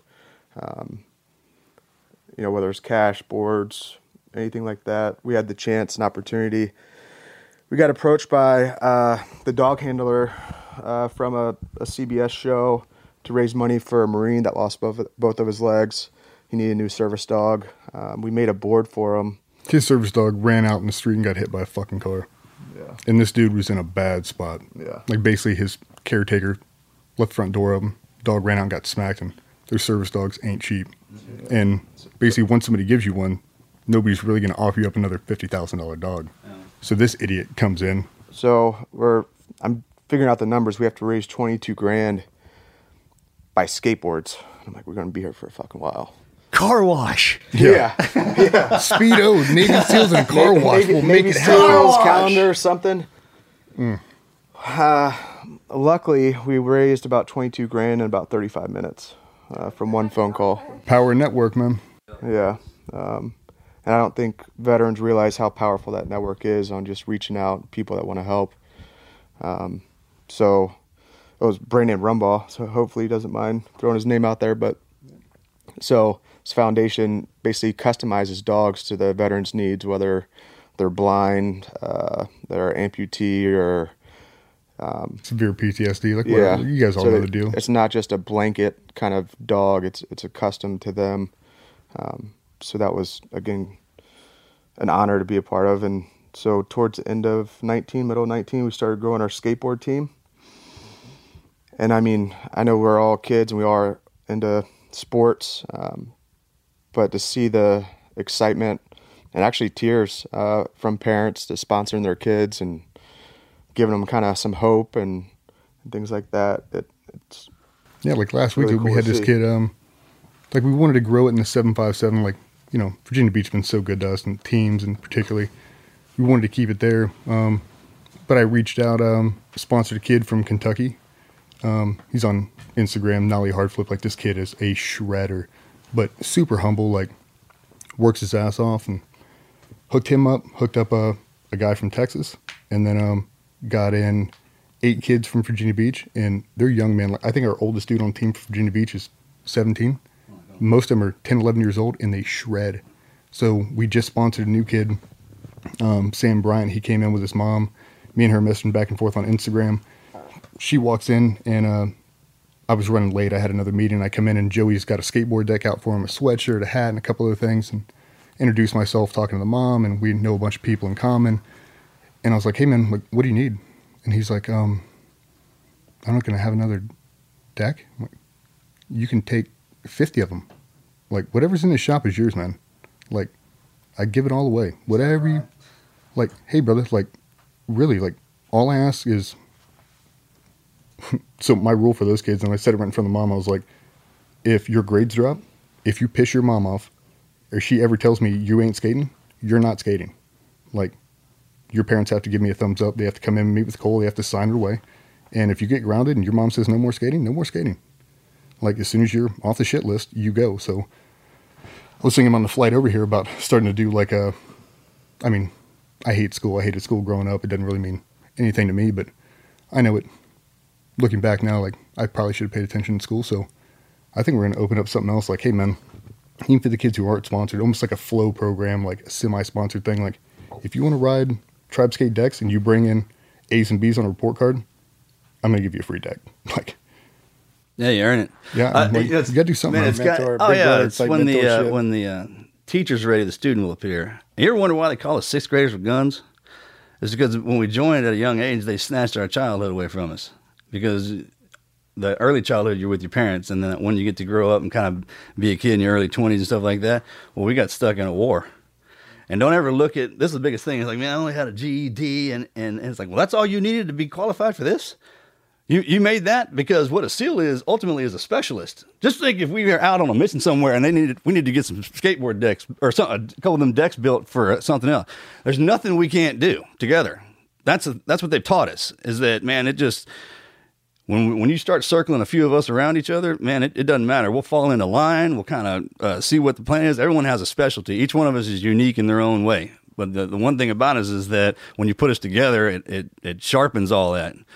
Like I said, we go down that rabbit hole to become what we are. And when you're coming back, look like you're going back from that old age and you're growing back into the one you, you left behind. And eventually you'll step into that. And there's a commercial on TV. It's, it's this old dude skateboarding. He's like, what pain? Mhm. That's, you don't feel anything. That's right. You don't have any pain. You already went through so much pain that they took that away from you. No. And that, and because if you're, I mean, it, you're looking at the body pain, and that's that just let us know that there was like, it's a sensor for us saying there's something going on right there. Anytime we would feel that, uh, but ultimately, man, it's just locking everything back into line. And the with us, man, if you take something like us offline and sit it down, and we don't have any direction, then man, we'll, the battery will lose charge. But the minute we look at something and and lock onto it, man, that, what, you know, like I say, man, once you have my undivided attention, then what are you gonna do with it? Kind of deal. And uh, I was looking and man, I couldn't figure out it. Thank God Melanie came back and you know when the, when those ladies grabbed, they're they're for a reason too, man. The ones that tamed. Look at I was we were talking about my mom was in here the other, yesterday the other day and uh, we were talking about Mustangs. Was like, man, you got a wild kid, you put him in the pasture with a wild Mustang, and they'll they'll tame each other. Well, man, we we were the wild kids. We weren't bad. We were just, you know, it's like I wasn't good at school either. Man, I was like, you, I just wasn't ready for that right? And in order to tame that kind of spirit, man, you had to throw it into what it was supposed to, the the environment it had to that could tame it, not and not break its spirit, but just get it on the path that it needed to go. And you hold on to that long enough, bro. I mean, yo, they're like snapping us into shape. I mean, they got to throw us off mountains. They got to electrocute us, and every time they do something like that to us, and we lose, yeah, I mean, it's a it's a staggering thing making that transition. It is. I mean, you think you're dying. If you don't know what's going on, you think you're dying, man because that stuff just doesn't happen to anybody. When I, when I say there's crazy stuff that happens to, to, us all the time, and then there's that crazy stuff like happens to a, you know a few of us, I'm like man, what the hell? How'd that happen? You know what I mean? Yeah. As, as wide awake as we are, how is that is that going down? And it's just man, you, you're getting drugged back down uh, the other way to uh, to kind of get back in line and, and, go do what we were, you know, our, what we were supposed to do when we were younger, right? And um, but at this point in time in our life and this this time period in there what's going on right now, man. We're you know we were designed for for a certain reason, and being SEALs, we we had fun in the beginning. We had great childhoods growing up. I mean, even if the parents are hard on you, that was for a reason. You know, they had to snap us in line. And then once we found, like I say, you know, you, as soon as they put us outside the gate, you know, we started looking for one of us. And as soon as you find one, and that's that's usually good, right? You get three of us together, then then something's gonna start happening. Then we just start. It's like a magnet, right? Just start all that stuff starts falling into place, man. And and uh, that's why we have so much fun. You don't even start thinking about your injuries, stuff like that, until you get away from each other. And then you then and that's like uh, then you're pulling them away from the center. And once you find that that that new mission set, then uh, the guys, man, just like floating in that water, man. We'll just kind of automatically, even there's no wind, we'll float towards each other. That's the same thing, and and it's it's really cool that you stay where you came up because those kids, when they drug us offline and threw us out, the the next generation of us didn't have anybody to to look to, beat them into check. You know, what I mean, our, our generation, Gen X, man, we're, everyone's extreme in anything, motorsports, swimming, all that, and then here we are, and then now we're just coming back and fit right back into that and pick up where where uh, with those kids where we kind of left off. You know, if you ask Patsy, I um, I used to be all happy-go-lucky, like everything was a joke and all this stuff, and then as I got further along in that career, um, especially around like 2013, I got hurt overseas. Um, some really bad TBI stuff, and um, had amnesia for a long time. Like I'd wake up in weird spots, and um, I didn't realize, you know, I wasn't popping pills to get stoned. I was I was taking whatever I was prescribed. Um, but as I got new doctors, they just kept adding to it, adding to it, adding to it, and then before you knew it, um, I basically didn't feel anything. Like I didn't have a sense of humor anymore. Nothing was funny. Everything was angry. And then I got a new doctor who came in, and um, it was so weird. Like he was going to refill my prescriptions, and um, he, went and he typed in the last one. He hit enter, and a little thing flashed on his computer screen. And he's like, "I can't prescribe you this." He's like, "It'll kill you." And I'm like, "I've been taking that for five years, all these meds." And he's like, "Oh no." So he launches me into rehab up at uh, Seven East. It's a neurobehavioral clinic up in Walter Reed. I was in there inpatient for like 32 days, did whole med washout, all that stuff. But we had just started Tribe Sk8z. Um, and, you know, I'm laying in the hospital bed. I didn't realize I was, I knew I was hooked on the painkillers, but I didn't realize how bad it was. Um, I laid in that bed for five days, puking on myself, pissing on myself. Like, it was rough, man. Like, it was a full on detox. And around the fifth day, I finally came out of my room. Red Cross is standing there with the biggest therapy dog I have ever seen. It was like some some Siberian mountain dog. This probably this thing probably weighed 230 pounds. It was fucking huge, and I love dogs more than I do people. And They're great, right? I mean, I wish I was half the man my dog thought I was. like so that lady's like, "Hey, I heard you like dogs." So essentially, when I got hurt and they found out I was going up there, the the whole staff at NICoE knew me. They called over and were like, "Hey, we've got this guy." So I guess I'm the only person they've done it for. They gave me free access to everything at NICoE. So even though I was inpatient there, I'd spend half my day at NICoE, like working the dog program, like. But I I had a dog in that bed, five hours a day, and they started doing that, and uh, I had no idea what the Red Cross did. I thought they did blood drives. I had no clue. Those people, they drop out five hundred dollars worth of burritos on that floor. From Chipotle, they bring sushi, whatever you wanted. So he'd bring me a therapy dog every day, and this super nice lady. Um, she was doing all my acupuncture every night, and she's like, "What can I get you?" It's like, "I really want a skateboard." And she's like, "I don't think you should skateboard." I was like, "No, I, I just want it for art therapy." They had a all this paint and stuff in there, so I could paint and I could do all my art stuff. Um, and I had an Army SF guy with me, super good dude. He just got medically retired, did like 22 years in, but um, for no rhyme or reason, he's skydiving one day with the boys, and he loses complete equilibrium. He goes, I flipped over on my back, and he goes, I thought I was facing belly to earth. And he goes, I didn't know where the fuck I was. He had a CYPRES fire. So his reserves deployed super low to the ground. He lands, and now he can't walk. He stands up and he falls over. Um, he'll be eating breakfast, and he'll slowly start to sink out of his chair, and he'll fall on the ground. I'm like, Damn. We're doing art therapy, and he's like, I don't want to do it. I don't want to do it. I don't want to do it. So I had a little come to Jesus with him. I was like, Hey, man, like, you're hooked on the same meds I am. We're all coming off them together. I was like, this shit pulled me out of the hole once before. I'm working myself out of the hole now. Just deal with me. So we had this big canvas. I'm working on the skateboard. He's got a blank canvas, and he goes, I don't even know how to paint. And I was like, take that black paint and paint that whole fucking thing black. He's like, okay. Paints the whole thing black. He's like, now what? It's like, hit it with a blow dryer. He dries it. Paint the whole thing white.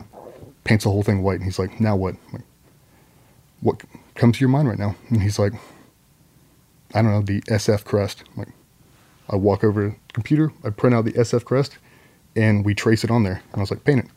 Paints the whole thing, keeps adding to it, adding to it, adding to it. I take resin, I pour resin over it. By the time this thing got done, it was a fucking masterpiece. It took us about 10 days to finish it. I was like, how do you feel? And he's like, I actually feel really fucking good. Like, me and him text, like, weekly now. Just check in. He's like, hey, how you holding up? I'm, I'm good. I'm good. It's like that little that little self check. Like maybe art therapy is not for him, but he owns um he basically owns a company with his family. They build high performance race cars and all that stuff. And he's like, now that you think about it, he's like, the only time I really feel good, like no pain, I don't care that I'm dizzy, is when I'm underneath that car working. And I'm like, that's your therapy, man. Like you don't have to label it something weird. It doesn't have to be art therapy. You working on that car is your art therapy. Like for Cole, his therapy is numbers. For Joey, his therapy is drawing. Like but, you know, Joey's getting older, his neck's messed up, his hand's arthritic as shit. He's like, I just want to sit on my couch and draw on this iPad. I'm like, that's your art therapy. Ashton's up front banging out leather, doing all that. That's our art therapy. Like everybody's dealing with some shit, but just trying to bring it all together um, and just have that self check in. Like this dude's going through, you know, when he was going through his nasty divorce and he's boozing. We came out of NICoE together. Like, what are you doing right now? Sitting in my house. Want to go get a beer? Yep. Go out and get a beer and just just to check in. Like, what's going on with you?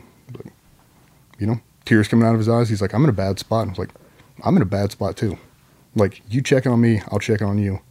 And then came into Tribe Sk8z, and now it's a daily, it's a four way daily check in. Like Ashton comes through, how you doing? Like,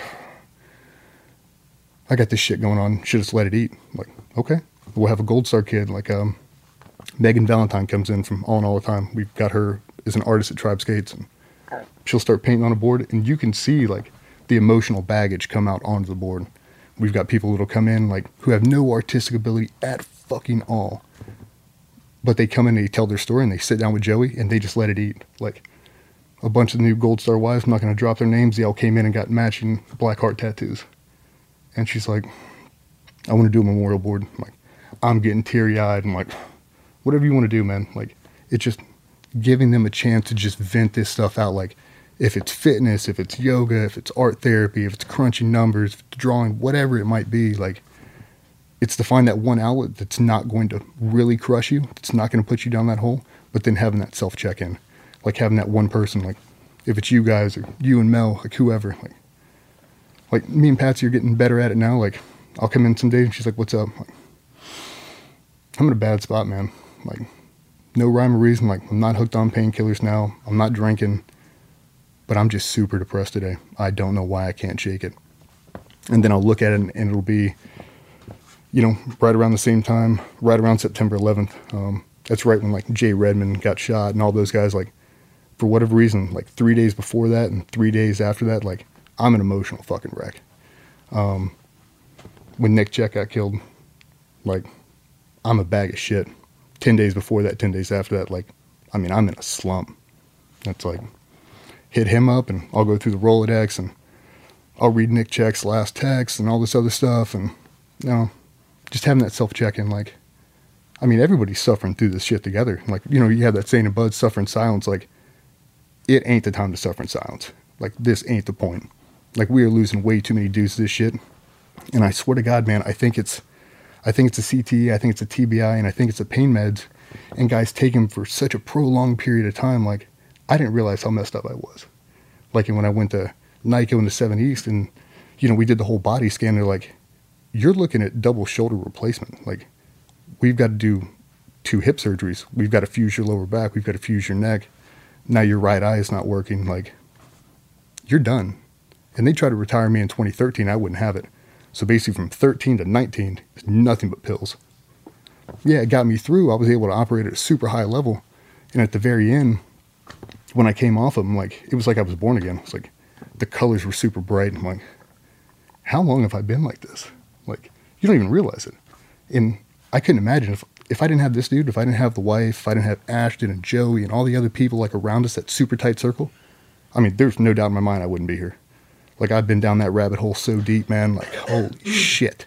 And it's like, like the teams are so small, but they're so big, and that reach is so big that, I mean, you just have to, you have to ask for some help, and that's our hardest part is nobody asks for it. And it's like, don't sit there and suffer in silence, man. Just shoot somebody a text. Like we've got a buddy right now going through some, some super dark shit. Like won't answer his door. He's basically barricaded himself in there. We're launching people over there, launching Uber Eats out to his house. Like finally started to come out. Finally just shot me a text. Like, so we're gonna get in a road trip and drive up there to see him and do all this other stuff. Like, dude, it's rough, man. Like, you know, the whole N22 thing, like, yeah, it's good, but it's like outside of the military, people who are related to somebody in the military, it's kind of like a, it's almost like an afterthought. Like, veteran suicide, like, I don't know anybody that's committed suicide. Like, well, why don't you Google it and see how many people are actually doing this? Like, It's so small in the community when, when it's kind of like you know this team guy, like no, but I know somebody who does though. Mm-hmm. Like you're not able to hide from that. And I think, you know, like you banging that out and you do that job for so long that it becomes part of you. And then when it's gone, like when you actually walk away from it, I mean, like you warned me about it years ago. Like, hey, when you step away from this, it's going to get rough. And I was like, yeah, yeah, yeah, yeah, whatever. Just like the old guys back in the day when you first checked on the team, they were like, you better get your service record and your medical record fucking tight. Because when you come out, ain't nobody going to take care of you. I'm like, yeah, yeah, yeah, old man, okay. I remember Vietnam too. Cool. Yeah, yeah. oh no, bro. Like, like why the hell didn't we all listen to that? Like, dude. because of the way they deliver it to us. It's that ultimate wisdom. I mean, uh, you know, they go through it before us. We looked, they're the guys that drug us in there, and then we're standing next to them, and we're kind of, and the closer we get to the qual, we're like, and they pass that knowledge down. It, it- you know, it's that dad wisdom. They, they told us what not to do it. And then uh, we're supposed to be grown ass. men. That's what we're trying to play. You know, I mean, well, we are, and that's that's what I'm saying. They shift us over into that one. So when they tell you that, just like when they tell us everything else, and we do it, there's a couple of things we're like, eh, you know, we don't think about the red raiders because we we don't get hurt. You know, think about getting hurt. You know, that's not even an option, right? So, um, we say the same thing to the kids now. It's just eh, that's how they delivered it. Now we heard what they said. We kind of sit on it for a little bit, and then ultimately, it's the way you explain it to somebody. I mean, think about that. From it's it's, how you come at them, and it just when we had teachers too, when someone would tell us something, it wouldn't it just wouldn't even sit in. And then every now and again, somebody would say something completely off, just, and it'd be like, "That's what that means." Like, yeah, yeah, it does, man. And that's what it, that's what it that's literally what changes it. Just hearing that that all takes one thing. Yeah, I mean, like one of the things for me was as I was uh, getting ready to do that transition piece, I had a guy I looked up to. He's like a demigod in the teams. I'm not going to drop his name, but he pulled me aside. We were at VHP together. Pulled me in the corner, and he's like, "How you holding up?" I'm good. He's like, "No, you fucking ain't." He's like, "I can look at your eyes and tell you're fucked up." I'm like, "Nah, man, I'm good." Like, you're not good. Let's go get a coffee. Drove out and got a coffee, and he just dumped it. Like everything that he'd been bottling up for the last 15 years that he'd been working through that he finally got past, he dumped it on me, and it was a mirror image. Yeah. And he's like, "You ain't got to go through this shit alone, man." He's like, "We're all there." Like, brought me in between him and this guy, like, really pulled out of the hole, man. I mean, that's what I'd say to everybody. Like, find that one thing that isn't going to kill you, that's not shoving a bunch of pills down your face, and reach out, man. Like, you got to talk to somebody. Yeah. I, I'd say one more thing too is um, our communication styles are different. Uh, I think all four of us can grunt at each other and and we understand what we're saying, but uh, when it comes to our significant others and kids, wives, husbands, don't be afraid to get a third party help. Uh, and I when I say third party help, don't be embarrassed that you're like I need to go to marriage counseling or therapy or or anything like that. Um, because I think that's a huge help. You know, our number one fans are our wives have have lived the hardest life with us deploying, and the kids. Um, I mean, in all, all transparency, like my wife and I go to therapy once a month, if if not more, um, and it's helped us immensely, just on love language, what everyone needs, and uh, you may hear one thing, but that's not what they're saying. Oh yeah. So like, go go fold the laundry, and like I'm like I'm not gonna fucking fold the laundry. You fucking fold the laundry. And she's like, what she's asked for, it's like, can you just help me? And it's like, oh, like why? Then why did you just say Why it do you that say that? Yeah. but Just she's put it on a well, Post-it I- note and hand it She's to like, me, I'll I, help I you." did say that. I was like, I thought you were going to give me one of these, you know? yeah, Yeah. So I would say, yeah. So I mean, we as soon as I met her, like I said, those are put down here to wrangle us and, mm-hmm. and, and back onto our, our, our path. And we, I mean, the minute I saw her, laid eyes on her, I knew it. So our whole marriage, we just, you know, it's been a just like the team. I like to say it's like the Weather Channel, man. I need some constant updates, just like SEAL teams. That's the way mm-hmm. I explain it to her. So, it, but through our time, we're sitting there and somebody say something, I'm, and and we'll start driving down the road, and she'll go talking. I'm like, what, what, what are you talking about? She's like, what they said. I was like, that is not what I heard come out of that dude. I mean, I, I get that, but that's not what I, what I thought because po- point in fact that the uh, veterinarian the other day there was a, a pamphlet that said um, if I uh, had the kids and dogs said protect them from harm, protect them from danger, protect them for life, right? And uh, I sat and looked at it for a little bit, and then I saw it the first way. Because when you got kids, you you protect them from danger, you protect them from life. But then there's a point to where that has to, that switches to where if you protect them from danger, you're going to have to protect them for life. And once you kind of you'll realize when that is because that's when they're ready to you know take train wheels off and you know spread wing whatever it is they're gonna how they do it. Each one of them's different they're unique in how they do it. But eventually we get it. You know we kind of we fall into like oh I see how it works and um But that's the best part about them, man. If they were exactly like us, and that's kind of how the teams are, man, we're so opposite, can't even be, we're, we're similar. I mean, we'll come all the way back around. And uh, I tell people, I was like, hey, man, if you, if you marry your opposite, your kids will be perfect. If you Mhm. marry a woman who likes, who has the same thing locked inside of you that you do and likes to have a good, man, stand by, it's going to be one hell of a ride. Mhm. You know what I mean? So we each have uh, sin that's tapped inside of us. We have to spend our life trying to, get a hold of it, and and ours is wrath. So we try to get the hold of that to help people from it, or we can hurt people with it. You know what I mean? And that, that that's the same principle when you meet them for the first time, man. One of them two wolves is coming out, right? One of them. If you meet the one that drags both them suckers out and they can put a leash on it, stick close to it because they're the ones that'll get you where you need to be. I mean, we, we kind of our paths, are, you know, they're all alike. I just, you know, I just kind of came through before you did. I was a little bit older. It all has a purpose for, and, and it's designed a certain way, man. And thank the good Lord for them. Is Tribe Skate a nonprofit? They have a nonprofit arm. No.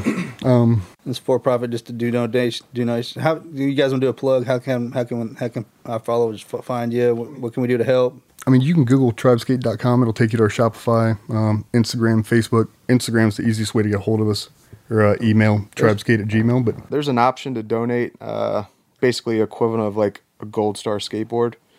Basically, we just take that and it allows us to continue giving. I mean, like I said, 2019, I said 15%. Like we gave over $15,000 back uh, in, in money and product. You, know, you guys could go all the way back to the beginning of the history, you know, like with the JFK deck, Mhm. and, and literally all of our guys, because everyone's unique in their names and and their and a platoon of guys. Like if you get all of them, you put it together, it's one big picture. Like you design it together. I mean, because all, all of us that come through there, it's that's um that's the cool part about going through all that with everybody, man. You get to see what they what they are and what they're Yeah. made of, and and that in the program we had to go through the first, you had to see our opposite.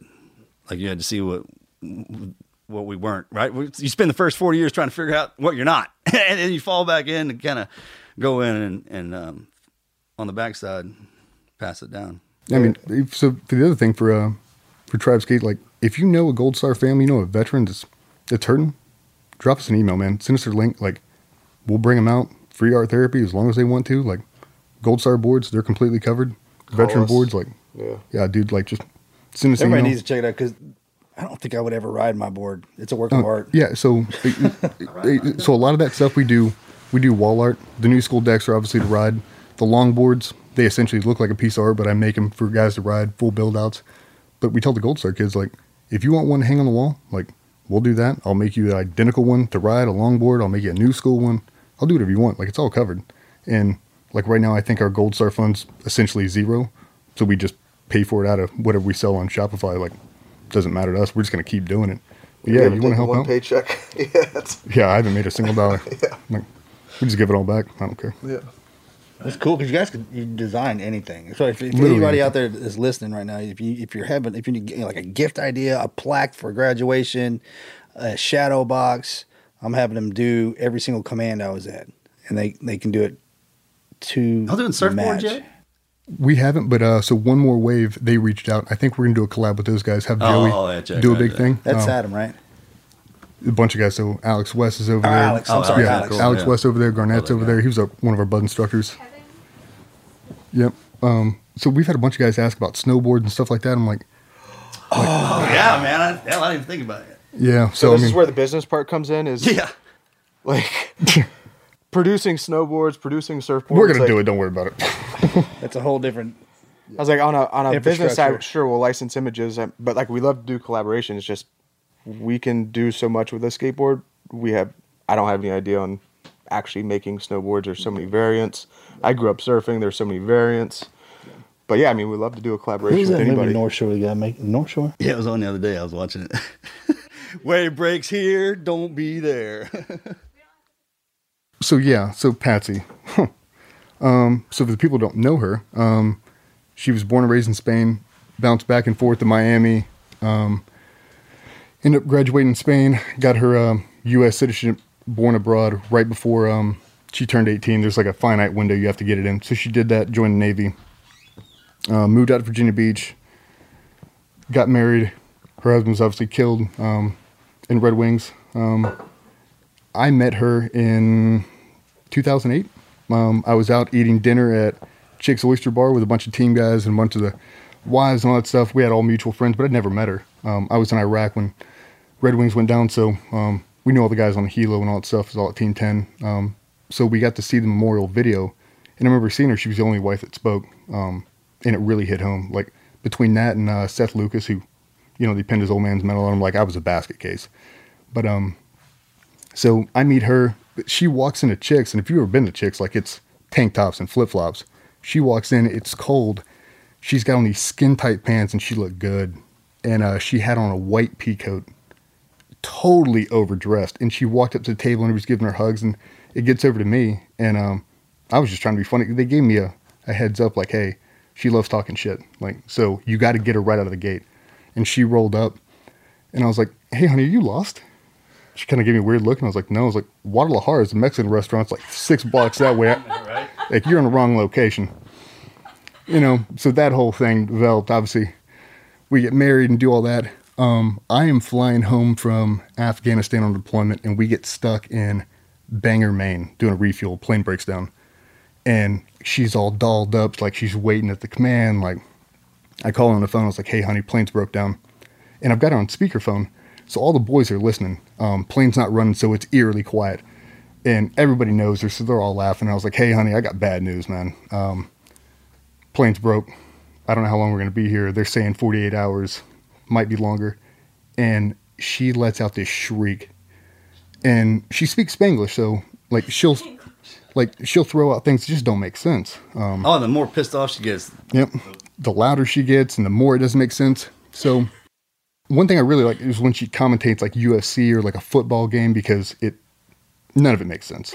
So she starts screaming at my CO, who can't hear what my troop commander sitting next to me, my troop chief, my TLs, all the boys are around, and she's like, "Okay, you listen to me. I want you to go up in that cockpit. I want you to tell that pilot he needs to get that plane off the ground. You better be back in Virginia Beach. If not, I'm gonna fly to Maine. I'm gonna blow everybody on the plane." I was like, "I was like, what?" And she goes, "Yeah, you tell him. I'll be there. I'll blow everybody. I'll go to the CO's house. I'll blow him. I'll blow his wife." And I was like, "What the fuck?" She's like, "I'll go to the command. I'll blow everybody there." I'm like, "Honey, what are you saying?" She's like, "I will go. I will make a bomb and I will blow everybody." Honey, if you don't say up, it means you're gonna suck everybody off. And she's like, "What? No, that's not what I mean. Like, I'm gonna blow you as soon as you get off the plane." I was like, "Oh, all right, yeah." Like, That's different. Yeah, here we go. Here we go now. Like, but it's like it's that kind of stuff that she's always throwing out, and like, or she'll commentate UFC, and she's like, "Oh my god, that guy! Can you believe how hard that guy's fucking that other guy?" And I'm like, "What? I'm like, honey, if you don't say up, it it's a completely different meaning." She's like, "Oh my gosh." Blah, blah, blah, blah, blah, blah it's like that constantly the the wall in the whole bar and everything else. And she does it and sometimes it's to my benefit like we uh we were out eating dinner with all the girls like i am essentially one of the girls like it'll be a, a whole gold star wife and it's just dj like i just i'm just there. And uh i'm talking shit to her and all the girls are talking smack and at one point she looks at me and she goes nobody wants you old and crusty like that nasty beard and your tiny 10 inch penis. I'm like god i love you honey. Like god you're perfect like Telling me more out loud. Oh, the louder, scream it, scream it, honey. I love you. Oh, God, she's a trip, man. She was in the Navy, and she grew up really sheltered. Um, so she goes to boot camp, and she was raised in that old Spanish thing, like they've got old wives' tales and all this other stuff. So her grandmother and her mother told her that she couldn't use a tampon or she'd lose her virginity. So she's 18, 19 years old. She goes to boot camp, and she's still using pads. She couldn't shave. Yes, she couldn't shave. Um, so she is, she's at boot camp, and they have those huge industrial maxi pads that they issue in the Navy. So it's time to do the swim test. So she's on her period. She jumps into the pool to do the swim test. You have to swim the 50 meters so you're not going to drown. And this thing balloons up. Yeah, it looks like a pool buoy anyway. Oh, yeah. Or a pier buoy. She, she said she got out and it looked like a soggy diaper. It was hanging down like six inches. Water's pouring out and everybody's mouth is open looking at her like she's holding it. Water's pouring out. And she's like, oh, oh. So, you know, they go back and they change and all the girls are like, honey, why aren't you wearing tampons? She's like, I don't want to lose my virginity. And she said the entire boot camp class erupted. She's like, what? She's like, that's not a thing. Guys Oh, yeah. too. Well, no, it was all the Navy SEAL dive motivators. So, like the EOD guys, the divers, the SEALs, like they're the ones administering the swim test. So it's a bunch of hot dudes hanging out, shirts off, and she gets out with this 40 pound maxi pad. It's like, So you know Yep. nothing embarrasses her now. oh, yeah, nothing, dude. No. I came home one day. I'm not shitting you. I come through the garage door. I walk into the kitchen. She is standing in my kitchen, head to toe, navy dress blues with full medals. Mm-hmm. And she's like, "You will salute me when you enter my quarter deck." I was like, That's awesome. I was like, "Is that some like weird like sexual ploy? Like, what the fuck are you talking about?" She's like, "Hand salute." I was like, "I'm not playing this game right now." She kept it on for hours, making dinner with that thing on. I'm like, "Oh god, like you can't make this shit up right oh now." Oh oh fuck, she's a trip. Now she's awesome. We need to have her on. No. Yeah, you guys need to get her on, and you need to bring her out for the she never quit. Yeah. Yeah, That would be awesome. yeah, she's a trip. Thank you so much for having us out. Yeah. Oh, yeah, thanks for Let us doing it. know. I God, I love being in Texas. we obviously support Tribe Sk8z, but if there's anybody out there that doesn't necessarily want to skateboard, but they want to donate, like they said, there's a donate button on the website that you can donate so other kids can get it, Gold Star kids, or so they can sponsor local kids. Just hit that donate button. For sure.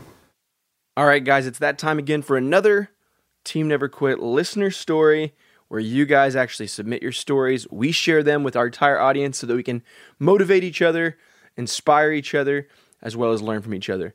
Let's jump right in. Tenacious D, a story about a mother who doesn't quit. This never quit story is not about me. It is about the most determined person I know, my wife Dana, with whom I've just shared our 30th wedding anniversary. I have watched this woman demonstrate this for over 27 years, and to articulate how and why, I'm going to need to go back to the early years. We are proud parents of two wonderful children, each unique and special. Our eldest, Sarah, was born in 1991 and a wonderful, vibrant little girl who has grown into a smart and independent young woman. Our son, Shane, was born in 1992, a year and three days apart. Irish twins, but that is a separate story. Life was awesome. Young family going through normal new family stuff when my wife started to have concerns on the development of our son. She was concerned that his speech was not developing as it should. I shrugged it all off to having a rambunctious older sister for entertainment, ear infections, and other normal development delays. My wife was tenacious, continuing to push the doctors and professionals, and it clicked for me when I was watching TV and ESPN had a special about a baseball pitcher whose son was autistic and wouldn't line up matchbox cars. I looked over at my son, who I was playing with, and he was doing the same. The similarities and the voice of my wife over the last months rang in my ears. The tears flowed. She pushed for specialists, evaluations, testing, and diagnosis. These were tough months as we both immersed ourselves in learning about what this was, blaming ourselves as he continued to struggle and fall farther and farther away. She became a pit bull in the best way. She locked her intellectual jaws around learning what the best treatments and educational philosophies that could benefit our boy. She challenged the school system. She challenged the doctors. She challenged me and the family. She created an educational system in our house dedicated to the retraining and relearning of all behaviors needed for him to learn, hiring, staffing, and training. We often had to battle the school system, and she was often presented with logic and rationalization by many, including me, but she always led with hope and potential. She used me as the hammer as needed to push, sometimes in IEP meetings, sometimes with lawyers, sometimes with family. She led, I followed. She never stopped looking for possibilities. Many were complete failures and pretty weird, but we did them with hope. She engaged with the best neurologists in Boston, the best in gastroenterologists in Boston. These doctors knew her by name and wrote letters for her to use with the schools for the benefit of our son. Over time, diet and eating became a consistent focal point of his development, balanced with constant medications and drugs that she constantly tried to avoid or find alternatives. This also aligned with a new passion for her bodybuilding and lifting. At 40 years old, she quit her full time job and went back to college to become a registered dietitian with the hope of being able to learn what she could do to help our son, help us, and help others. She graduated, executed her internship, and started a new career, all while continuing for focus on our son's development and potential. We moved to California with the hopes of there being more opportunities for our now adult son to move into society and contribute. She again led the way and moved bureaucracy to make this happen. Our son now works three days a week at Trader Joe's with a support person, and they love him. He spends five days a week in the community between work and various group activities, and none of this would be possible without her mindset of never quit, never giving up. He is now entering a new chapter, and she is reinvesting herself to find what will be his long term care, with the expectation that he greatly outlives us without putting a burden on others. This is very daunting to me, and she is taking this on as she has all the other challenges with the love, passion, and tenacity. I am confident she will find the right path for us to follow. We have been married for 30 years, and for parents of a special needs child, that is rare. We have a very wonderful and independent 28 year old daughter who did not have a normal upbringing with all that went on with our son. We have an amazing 27 year old son who has come so far from where he was. He could not have gotten here without all of us and all of his family, but we could not have helped without our leadership and determination of my wife and their mother. There's a special place in heaven for parents like you. Yeah, I like the way he said it when when um, with the ear infections and it's like, hey man, one of the other parts wasn't developed yet, so you're kind of in that stall rotation. It doesn't matter how, no matter how weak you think you are at any point in time, man. Always look at it like that's a phase you're going through, and everyone moves out at different cycles. And when you pass through it, you come out on the other side stronger. And if you think about it like that, then the body will absolutely consolidate around it. If you come out thinking that you're, you're whipped, then the body will keep you in that mind frame until it, it kind of shows you how to how to get out of it. And but once you do, it's just it's it's unbelievable. So thank you for writing in and sharing that. I mean, there's more people going through that than you can imagine. If you guys are listening to this right now, reach over and hug your wife and don't let go until I tell you to. we have family friends that have special need children, and and I, I'll never say it's a burden. And you know, it may be just a challenging blessing, but the fact that you, the two of you together, raised such a wonderful child that again a special place in heaven so thank you for sharing that story with us and with our listeners Yeah, Marcus talks about how important the women women in our lives are every day. So it's it's cool to see, you know, how your wife was able to step up and lead in your family when it came to that, you know, challenge you guys were up against and and the fact that you are sharing the story of your wife and, and not yourself just shows how selfless you are as well and and, Yeah. and Well said. it's awesome so if you'd like to share your story or share some uh, the, the story of someone in your life head over to teamneverquit.com slash podcast we've got a share your story button up in the navigation you can share your story share a friend's story share a loved one's story they all add up they all mean the world to us as well as they inspire others in this community to never quit. And that that at the end of the day, the mission at Team Never Quit is to do exactly that. It's to inspire others to never quit, no matter what life throws at you. So head over there, share your story. We'd love to read it on the next episode of the podcast. All right, guys, what did you think about today's interview with DJ and Fatty? It was awesome. Oh yeah, man, they're always good when we have them in the room. You know, especially that we've known each other for a long time, similar stories, and if, if we weren't there, then we we can definitely. That's the best part about sharing the moments, is they all kind of relate somehow. both of them are great men been through a lot buddy and just still leaning forward coming on top great families great children it's great to see them They're gonna do well. They're gonna do well, man. Their their, their ambition. and joey's feelings were hurt that he didn't get invited he didn't know they were coming so i'm just throwing throwing, throwing Hey, a, that, Joey, that wasn't on our end. We were talking about you. Hell, we were mad you didn't show up. i was giving them a hard Yeah, time wait, first of all, you need an invitation to come out here, bro. You already been here. the nobody Yeah. we're, we're down you. a man Love you, man. ladies and gentlemen we're down a man Y'all make sure to check them out. They're on Instagram. They're uh, they have a website. It's tribeskates.com and that's SK8TZ I believe dot com. And uh, what they're doing over there is freaking cool. Not just like the the skateboards they're producing are a work of art. I think Morgan mentioned that earlier in the episode. And if you're not a skateboarder, you don't have to be to buy these bad boys. They are awesome wall art as well. Yeah, because the board, the way they do it, it looks like it, flesh. Oh yeah, it looks It looks like an arm or like the skin it's on, and the paint and the the, way they, it, the letter they use. I mean, they can design anything, but again, it, for shadow boxes or graduation presents or Christmas presents or something, something you went on a vacation and you want something added to the bottom of the skate deck because they they give back to Gold Star families, and it's Tribe Skate SK eight Z Z minus the T minus the T. Make sure we get that right. And um, yeah, their other business partner Joey, who's near and dear to me and bro's heart. Piece of us. We miss, we miss him. We love you, Joey. We're walking billboards for that dude. You you you play it hard enough to where you you he comes calling for you. You can't call him. He has to call you, man. He'll have your paint ready when you come in. and I mean Morgan and I are covered in it. So, bro, we love you, man. Thank you guys for everything. Thank y'all for bringing us back, and I hope y'all enjoyed this one. And God bless you guys. We're out. out.